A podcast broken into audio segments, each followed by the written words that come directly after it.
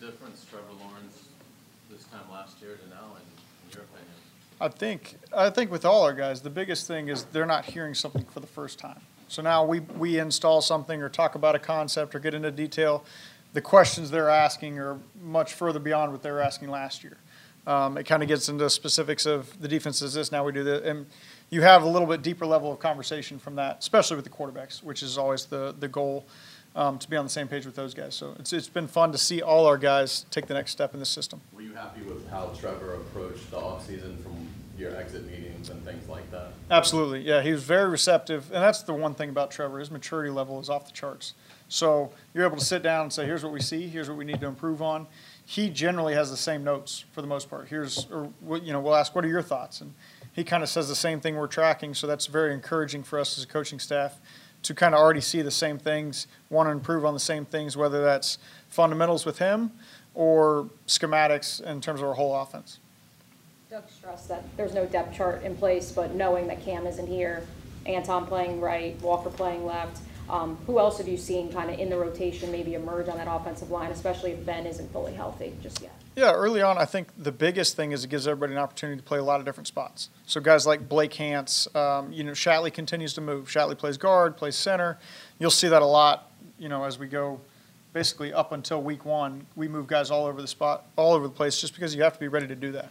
You know, when you when you get into the six, seven, eight linemen on game day, those guys have to fill multiple spots or you know, maybe a starter moves to a different spot and they fill one of those outside spots. So we kind of cross train a lot of different guys. So it's been a good experience to see all these guys. Now is our first time to line up across from a defense and kind of get a chance now to see where we've gone in terms of that development. What that said about the versatility, uh, Cooper Hodges, what have you seen from him so far? He's really strong. I mean, you see that just in the individual periods and the drill work he's done with Coach Rauscher.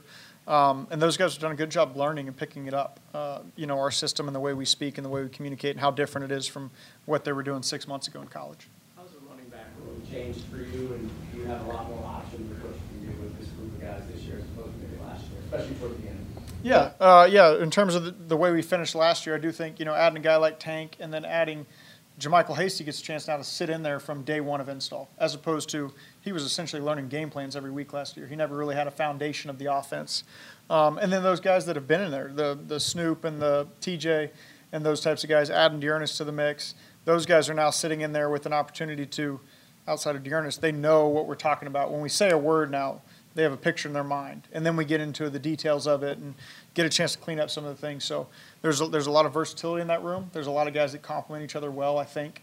Um, so now we get a chance to see it on the field. Do you think that means maybe not a lesser role for ETN, but maybe a little bit more rest for ETN? Uh, maybe pick spots a little better with the time, maybe? Yeah, I, th- I think there's a possibility of you know keeping everybody fresh through the long run of the season. Um, there was times obviously where Travis kind of gets the hot hand. You want to keep riding that wave, um, but now I think we, we've got a pretty good stable of backs that complement each other well, and, and we'll all have a role in some way, shape, or form. Jim Bob Cooter knows the playbook, the hand signals, the checks, everything. He goes to Indianapolis, you open with Indianapolis. How much of what you do has to be changed? We changed everything. He knows Every nothing. year. We changed every word, every hand signal, everything's foreign to everybody. No, I'm just kidding. Uh, you could. That would be hard. You no, yeah. You did have it. You had it. I was like, what? We change certain things, and all it takes is one thing. You know, if you if he thinks there's one thing, and he were to communicate that to somebody, and all of a sudden they hear that, see that, and it's not the same thing. Okay, you stop talking. We're going to play our defense. The same. It, it's the same way. And coaches, we love to to live in that paranoia of, you know, I, same thing. It's the same situation last year. I came from Indy, a division rival, played them twice. Same type of deal. I knew everything they were doing verbally, but it, it's so tough to spend time in your week trying to do that. Now, obviously, week one, he's got time to sit in the offseason and talk about that. But, um, you know, we, we already operate with a certain paranoia of protecting our, our words and codes and signals. So we're aware of those things, and, and I feel confident that we'll be able to combat that knowledge he much credit do you get in going 2 0 against Indy last year? I don't know. I don't, I don't take any. That's all our players, so they did a good job. We, we also we didn't go to an That's, that's all right. I wish we did. I would take full credit. Oh, they did? They won it there. It's all right. It was a long time ago. What have been your, your impressions of Calvin Ridley so far? I've been really impressed with Calvin. He did a Uh, we've watched. we wa- I've watched every snap Calvin's played in the NFL, just like a lot of our guys have. So we're very confident in the player we're getting. Um, and then to be able to meet him in person, you know, you kind of, eh, we've had a lot of people that vouch for him, obviously going back to when we acquired him. Uh, but the work he's put in this offseason has been impressive, just in terms of meeting, the extra work he does, and you can tell he's doing it because he comes in the next day. He's got his list of questions. They're very thought out. You can tell he's peeked ahead of the install or just looking a couple days ahead as we go on. So uh, he's done a great job just intermixing with the group and, and kind of making his own role. And then Brenton Strange, what kind of versatility does he add to that room? I think that's the biggest thing is the versatility. You know, we, we have guys already that are kind of like that. You know, Luke Luke Farrell is that YF type role. He can play on the ball, play off the ball, do different things. Evan's kind of always been that way. I think Evan really showed um, a lot of growth as a as an inline blocker last year, and we used him in, in different ways to do that. And I think Brenton, that's kind of what he did in college. You know, he played off the ball. He was able to insert through the line. He was able to block on the edge. He was able to align on the perimeter and do a number of different things that we feel like fits what we already do. So it's not taking, you know, this square peg, fitting in a round hole here. It's somebody that has familiarity in, in the types of things we're going to ask him to do. If Evan's not here until training camp, would you be worried at all? Not at all. No. Uh, just what Evan showed us last year, the type of worker he is. Um, we have we have zero concerns that Evan's going to show up. When when Evan shows up, he's going to be ready to roll. and We know that. Have you guys had communication as a coaching staff with him at all? Just hi, hello, how you doing? How checking in on him and stuff like that. You know, keeping it within the, the guidelines of what we're allowed to do. But you know, we've all checked on him, and we know he's working, and he's diligent, and he's going to be ready to roll. When did it become evident, or when you- maybe you guys have the discussions internally, that we gotta get better in short yardage? Um, I mean, throughout the year, you know, we always, every single week, we take a look at the things we've done and just your overall third down percentage, and then trying to narrow kind of where that happens. And short yardage was certainly something we were not as effective as we wanted to be in certain, whether it's third down or fourth down. Um, we felt like we needed to do a better job of that, and that kind of haunted us a little bit, especially early on in the year uh, when we kind of had that cold streak as an offense. So that's certainly something we've identified. We kind of had the season ended. Probably the next day, we all kind of sat down as offensive staff, outlined some things we needed to improve on right then while it was fresh, and then we spent our offseason kind of forging ahead with how to solve these issues, how to give these answers to our players. Was a fullback part of that solution? A fullback just again potentially adds some versatility, and we have guys again.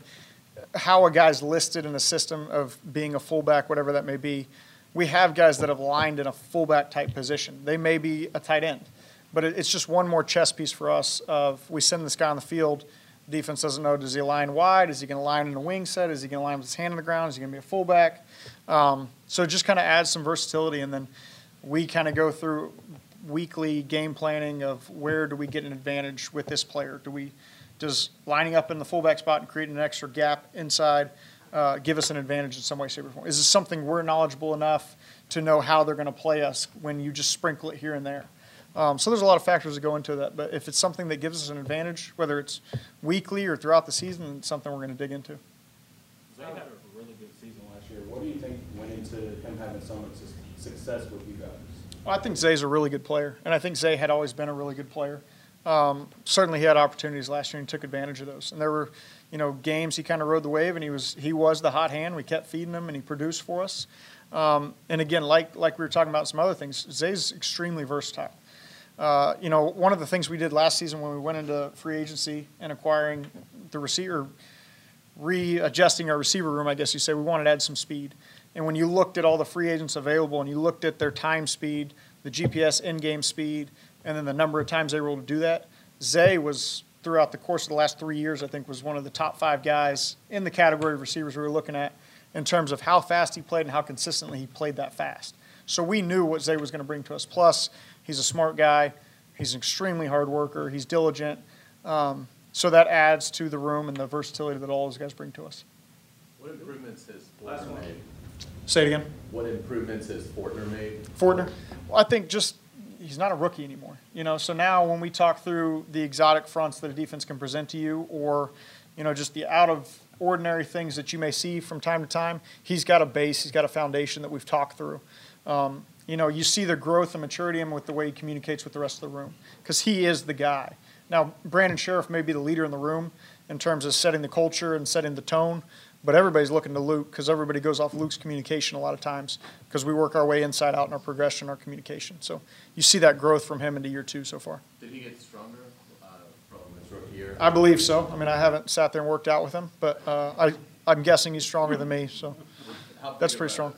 Factor was that for you guys though, in terms of, it's tough, Yeah. but I mean. Well, certainly, I think there's a lot of centers that are probably outmatched with a lot of these true shades or true nose tackles inside. So that was something that, and I, I think one of the hardest things guys go through is going from their senior year of college straight into their rookie year, just in terms of you haven't had a break. You haven't had a chance to physically rest, so you start to see guys get worn down. I think with Luke, you didn't necessarily see that, like hitting, hitting that rookie wall. There's certainly, we want him to continue to grow physically. So his strength is a big part of that, just as you take on these interior nose tackles that are big, strong dudes and weigh a lot. I mean, that's, that's certainly an element of his game that he c- continued to add to. Thanks, Brett. Thanks, Brett. Thanks, guys.